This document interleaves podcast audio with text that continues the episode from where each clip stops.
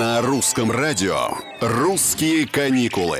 Привет, это Петр Кузнецов. Вы, наверное, уже знаете, что на этой неделе открыли Египет. Продажи туров стартовали хорошо, цены поползут вниз после возобновления рейсов из регионов. Как только полетят 7-8 авиакомпаний, путевки начнут дешеветь не менее чем на 25%, уверяют эксперты. До закрытия Египта, напомню, полеты выполнялись не менее чем из 30 городов России, а сейчас только из Москвы и всего 17 регулярных рейсов в неделю. На данный момент средний чек на Египет составляет 800 700 евро на человека. Но стартовые цены всегда корректируются. В перспективе в ближайшее время, например, эксперты ожидают падения стоимости туров на 10%. И это несмотря на то, что спрос максимальный, самолеты улетают в страну пирамид с полной загрузкой.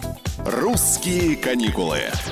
Цены среднего оператора на путевке с вылетом 21-23 августа стартуют от 97 тысяч рублей в Хургаду и от 85 тысяч рублей в Шарм-эль-Шейх. Речь идет о недельном туре на двоих в трехзвездочные отели, работающие по системе «Все включено». Самостоятельно купить билеты на прямые рейсы на курорты, если очень постараться, возможно, но цена совсем не бюджетная и в этом случае. На ближайший вылет в Хургаду, например, мне удалось найти место за 30 35 тысяч рублей в одну сторону.